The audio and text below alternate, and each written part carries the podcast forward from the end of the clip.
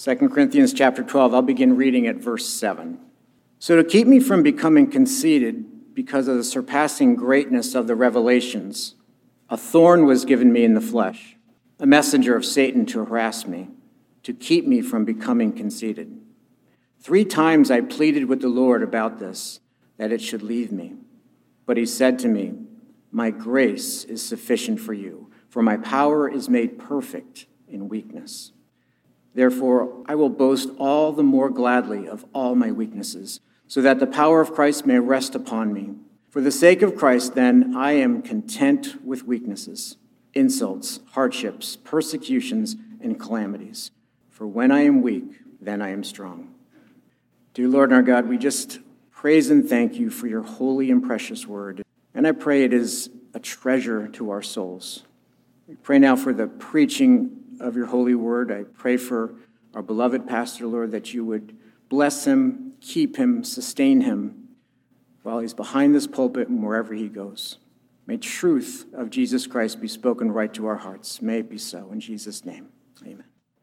Happy Mother's Day. I'm so glad to be able to say that and to rejoice in every kind of motherhood that God has blessed us with, investing in lives and nurturing them and loving them, even though it's sometimes very costly to do so.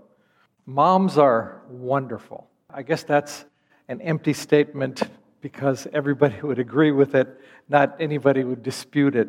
Most of us, maybe not all, but most of us saw our moms as, well, reliable, in control of every situation, wise, so wise that the words that came from their mouth we knew we'd be reciting to our children and grandchildren for ages to come.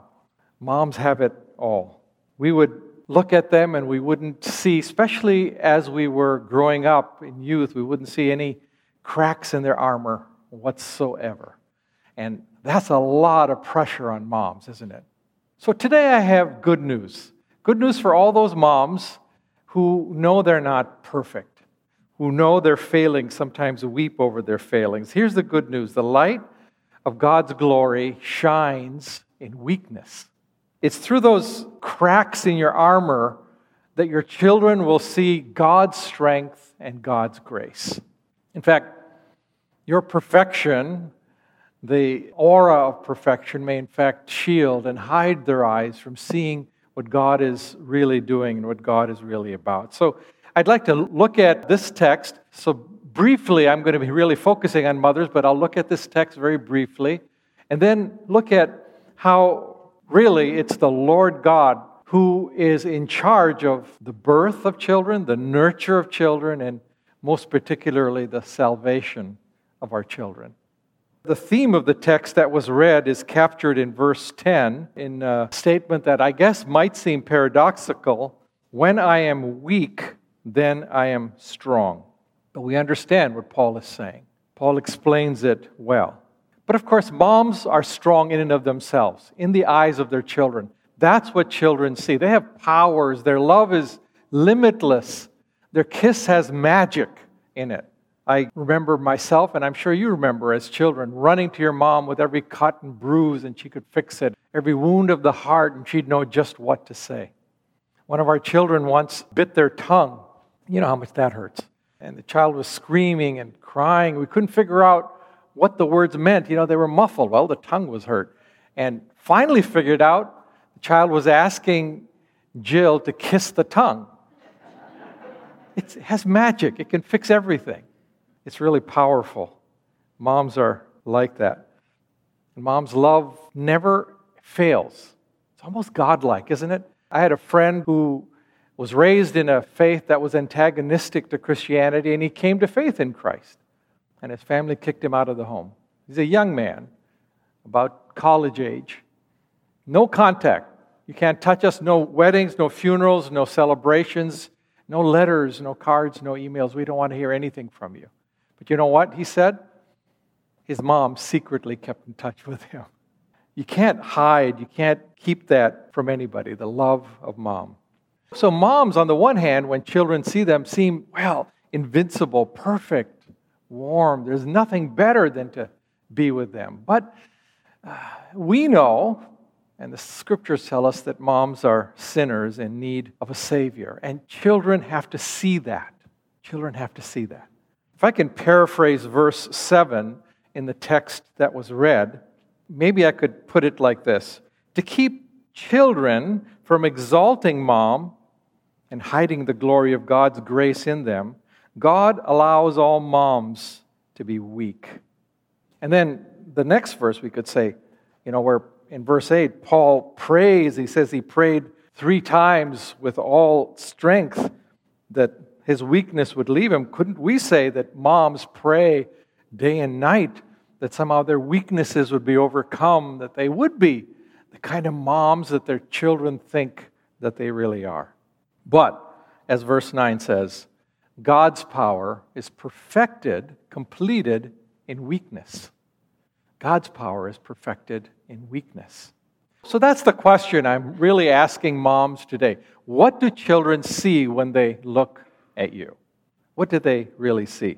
Let them see moms that rely on God's grace, on God's strength, more than on their own cleverness, more than the magic of their kiss, more than the assurance of a love which will never leave the children because it's through those cracks in their armor that the light of God's grace is going to shine on the children and transform them.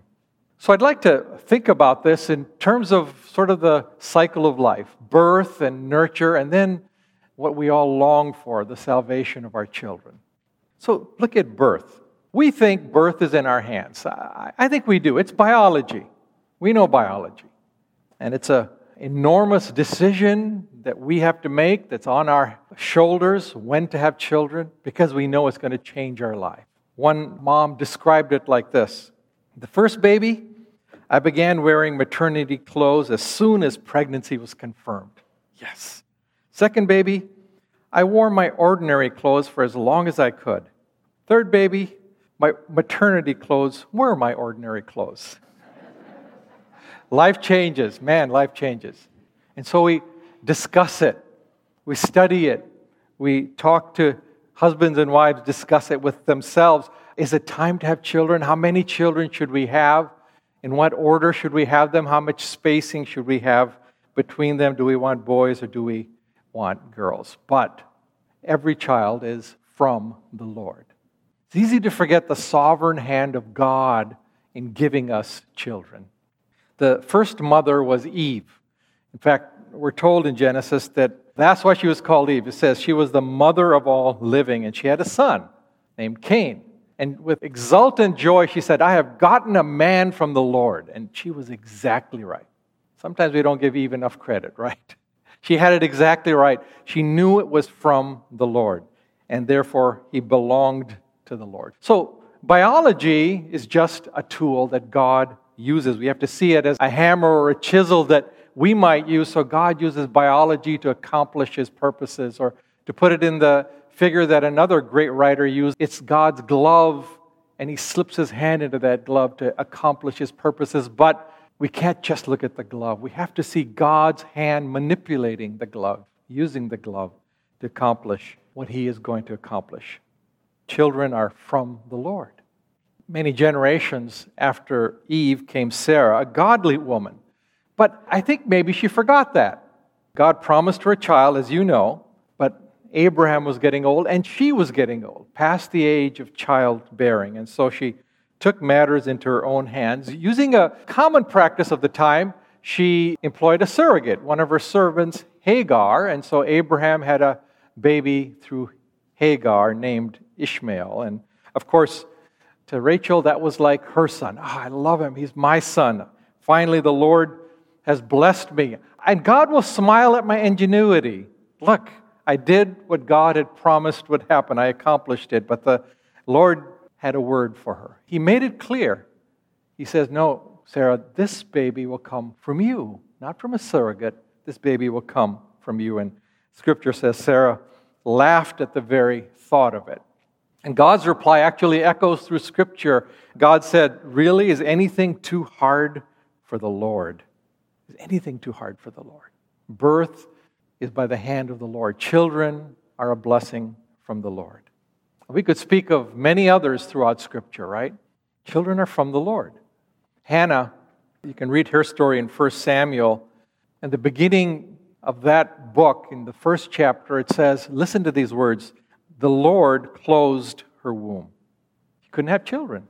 It was a source of great sadness and bitterness of soul for Hannah. But it says, The Lord closed. It lays responsibility directly at the feet of God, but with a reverence and a humility. I think in our day, if this kind of statement was made, it might be accompanied by anger and bitterness. What kind of God is this? You won't answer my prayer. You won't give me what I want. But if God is God, we have to bow before Him, don't we? And if God is good, which all of God's people know to be true, then we have to accept His choices, even if it's with tears, because it's always with hope. There's some goodness in here that I don't recognize. So, what did Hannah do? Well, she knows children are from the Lord, so she prayed to the Lord. And then it says, the Lord gave her a son. The Lord. And here's how she described it I prayed for this child, and the Lord has granted me what I asked of him. Children are from the Lord.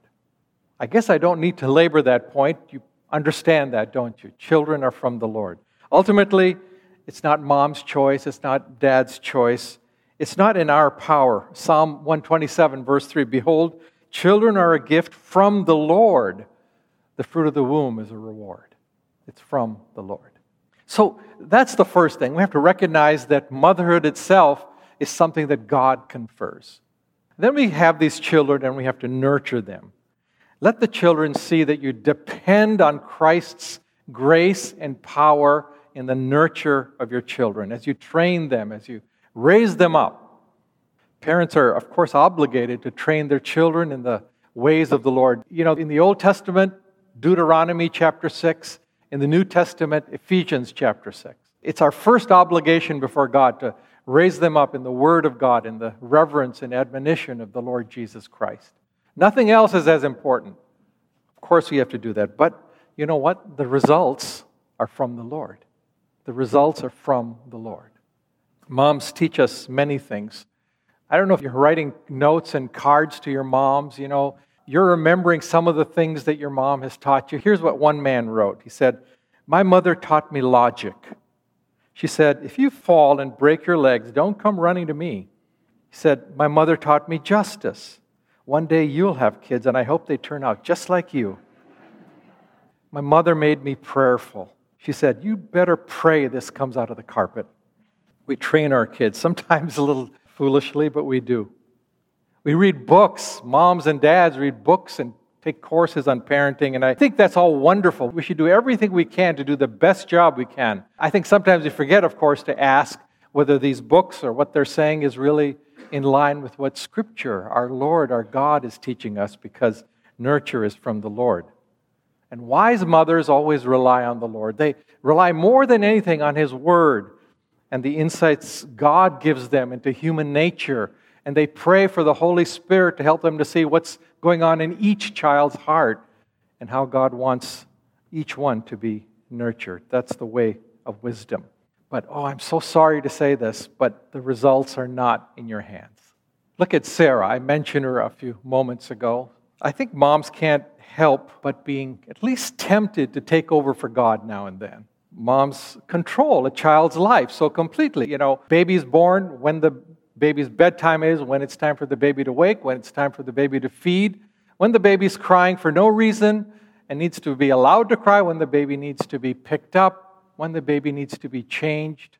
Everything. Who can hold the baby, who can't hold the baby. Mom controls every aspect of the baby's life. And it's easy to think that moms have the same control over their little hearts. So God promised Sarah that Isaac was the child of promise but here was Hagar, and she had had Ishmael, who was the surrogate, the son that had been, in a manner speaking, adopted by Rachel. Now, Ishmael was some 14 years older than Isaac.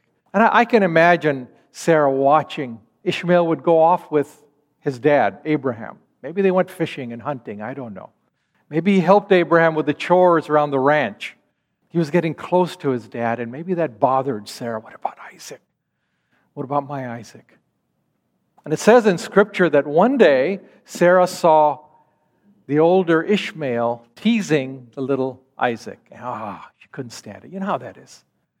Mom's blood boils if any of their children are teased or bothered or hurt by someone else. And she said, Get out of my house. Hagar, Ishmael, out of my house. And they had to leave. Control, protect, provide for my children. The perfect environment in which they can grow and they can experience my love. As you read the text in Genesis 21 and on, the blessings came from the Lord. Actually, God blessed Isaac, yes, but God had a blessing for Ishmael also, distinctive, but God's blessings nevertheless. It's from the hand of God that finally children are blessed, not from our control. I think her daughter in law, Rebecca, learned it from Sarah. She faced the same challenge. She knew because God had told her, she knew that the younger son, Jacob, would end up being the leader. And the older son, Esau, would actually serve the younger son, Jacob, which was all topsy turvy. It's not the way things are supposed to be. But oh, her husband, Isaac, old and blind, just didn't seem to get it. And he was about to, foolish man, he was about to bless Esau. And Rebecca just couldn't stand it. And so she intervened. She had a plan, a devious plan, to fool Isaac into blessing Jacob, and it worked. It was wonderful, right? Except who gets the credit then? Even Jacob, what did he see? Oh, my mother's cleverness got me the blessing that I wanted from my father. Or, or will Jacob see it was the Lord God fulfilling his word to me? Nothing can thwart God's word. What lesson would Jacob learn? Godly mothers know that what God calls them to do, which is to raise their children to reverence Christ and to know His Word, is something that only God can accomplish. God is sovereign over their growth, and that's evident to all their children. They see it in their lives, in the lives of the mothers. And so that brings me to the last salvation, the most important thing. We long for this for our children, and let children see that salvation and eternal life is from the Lord. Now, I know we believe this, like, right, theologically, but let them see it in the way we raise them, in the way we hope for them, in the way we pray for them. Salvation is not inherited. You can be raised in the best Christian home, but that's not enough. You can be taught all the scriptures, you can memorize the whole Bible, and that's not enough. You can know every answer in every Sunday school class that you ever take, and that's not enough. I think God's ways are inscrutable to us, but He is God and He is the Savior. He saves boys and girls, He saves men and women. Sarah loved Isaac. I don't know what Isaac's experience of God was growing up. He certainly knew it secondhand, right, through his mother and his father. But one day, one day, the little boy was taken by his dad. And maybe Sarah asked, Oh, where are you taking Isaac? And Abraham said, maybe quietly, maybe afraid to meet Sarah's eyes, he says, I'm, I'm taking him to Mount Moriah for worship. Quietly, because God had told Abraham Take your only son, the one you love, and offer him on Mount Moriah as a burnt offering. Oh, man. I wonder if the questions that Isaac asked his dad on the journey to Mount Moriah weren't things that Sarah herself was wondering as she was dressing Isaac and getting him ready for this trip. Isaac asked, My father, here's the wood for the burnt offering, but where's the lamb? And I think quietly, trembling, but with faith in God, Abraham said, God will provide. And so Isaac kept marching along. He continued marching with his dad. I think trusting in the faith of his father more than having his own faith in the living God at that point. But then I think on Mount Moriah, Isaac experienced something that we all long for our children to experience. He saw directly the word of God fulfilled. He saw God's grace and provision because as they got to the mount, God stopped Abraham and he saw there in the thicket a ram, and God said, That's the real sacrifice. That's the substitute. That's my provision for you. And Isaac experienced there that God is God. He keeps his word, he provides. He experienced the wonder of God ruling over their lives. Moms are not in control. Moms can protect and guard, but moms cannot bring them to the experience of the living God. Boy, we want to bless our children, don't we? We want them to be happy in everything that they do. Moms want to control every aspect of their lives because they love their children. They want to use all their wisdom and strength and power to make their children as happy as possible. Of course they do. I've shared this before and I can't forget it. I remember watching this little group of kids playing soccer. It was some town league. I think they were first grade, maybe, running back and forth, mostly chaos. In the goalie was a little boy and not much into the game, really. He was sitting cross legged on the ground making a pile of dirt, just kind of like this. And the other team in a chaotic way, started moving the ball this way. And oh, one kid broke free and was moving for the goal. And the mom of the goalie moved behind the goal and started screaming, Get up, get up, get up. And the boy was just sort of looking around, What? What's wrong? You know, playing with the dirt. And mom just couldn't stand it as the ball was kicked to the goal. She ran around and kicked the ball away. I just want you to be happy. I can't stand the thought of you failing. Can't stand it. So moms write papers for their kids, right? Because let me make sure you get a good grade. Moms do their kids' homework. They yell at teachers and coaches and principals if their child is not treated as well as they think that child deserves. Moms just could care so much. They love so much. They want their child to be happy and they want to control every aspect of the child's life. But man, children are not in your control. The most important parts of your children's life are not in your control. They come with DNA from God. Who can explain why your children do what they do? They have mysterious inclinations that you can't explain. Why, son? Why do you do that? It's how they're made. And their days are not going to unfold according to your plan, but according to the plan God has written for them. That's what the psalmist said. Psalm 139, verse 16 he talks to God. He says, not to his mother, he talks to God. He says, You saw my unformed substance. In your book were written every one of them, the days that were formed for me, when as yet there was none of them. So, what do we do? Well, so wise moms, godly moms, pray because salvation is from the Lord. And that's the chief prayer of every godly mother and for every godly father.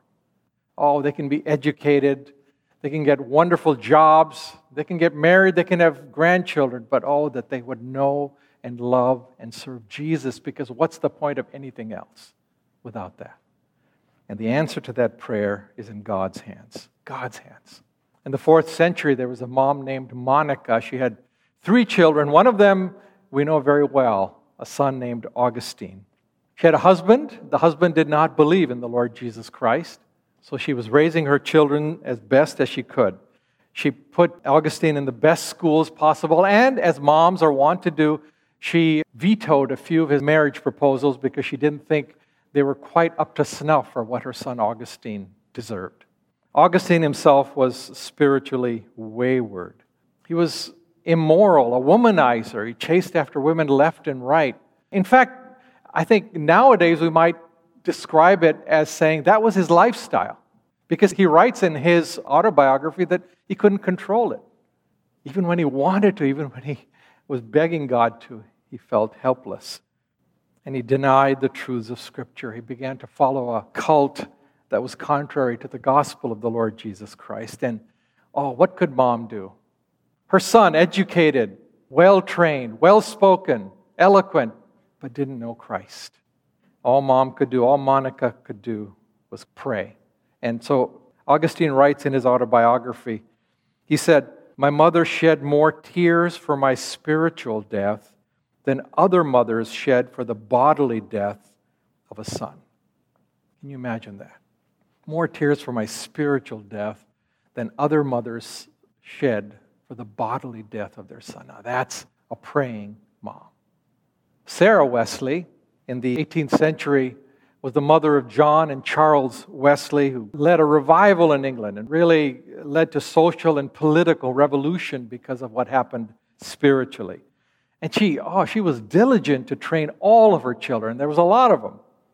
She invested them. All of them learned how to read Latin and Greek from earliest days. They could read the New Testament for themselves in the original languages. They could recite every aspect of the gospel. They knew the gospel, they were trained in it from earliest days.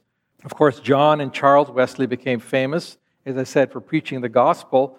And some of the sons and daughters were just burning with a zeal and a love for Christ as they grew up. But some of the daughters married men who were addicted to alcohol, some who were womanizers. They were abused and mistreated in many ways. Some of these girls, because they ran away from home, chasing these men, thinking that's where happiness was. And oh, can you imagine?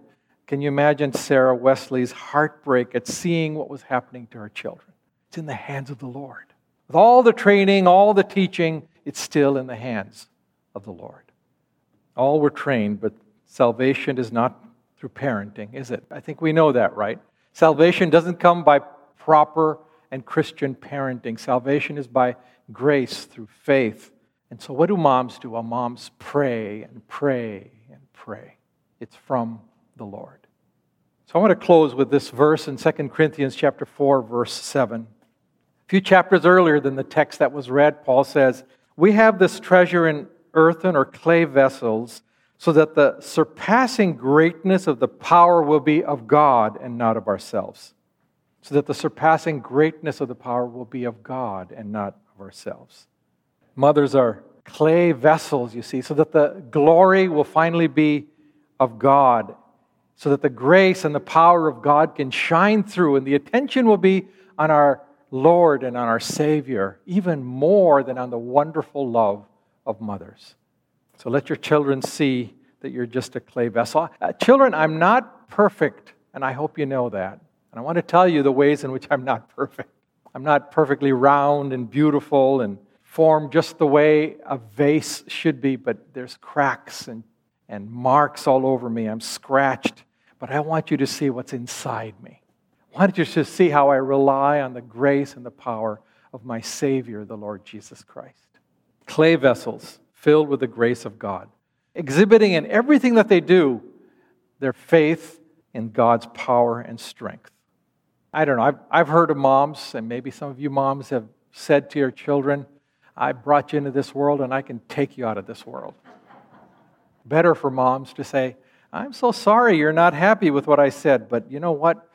My job is not to please you, but to please the one who gave you to me because children are a gift from the Lord. Let them see that.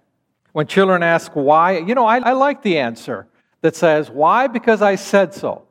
But it's incomplete, isn't it? In some way, in some measure, we have to explain to them that no, mom is not a dictator. She's not an autocrat. She doesn't think all authority resides in her now and forever over your life, but I myself am under a Lord. I myself am under an authority.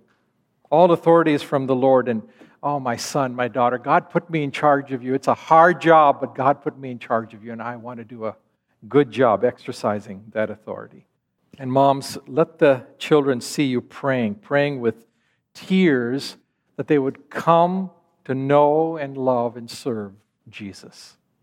Because nothing else is more important. It's in God's hands, children. I want you to know this. If He ever invites you if you ever feel the tug of His Spirit on your heart, please don't say no. Because that's what I've been praying for all the days of my life. Pray, pray that the children will see God's grace and God's strength in you, God's hope in you, hope for their salvation. Amen. Lord, we thank you for every mother here. Thank you for mothers that are watching on live stream. We thank you, Lord, for our mothers who have gone on to be with you. We are grateful, Lord, for all that they taught us, especially grateful, Lord, that you were at work through them. Some were able to very wisely direct our hearts to you, Lord Jesus. But in every case, Spirit of God, you were able to use what we saw, what was missing, what was wonderful, what was sinful. You were able to use all those things, Lord, to show us that we, as your children, are in need of a Savior. And we thank you for that. Thank you for your invitation to each of us, Lord, and we say yes to it again now. Thank you for being our Lord and our Savior. In your holy name, amen.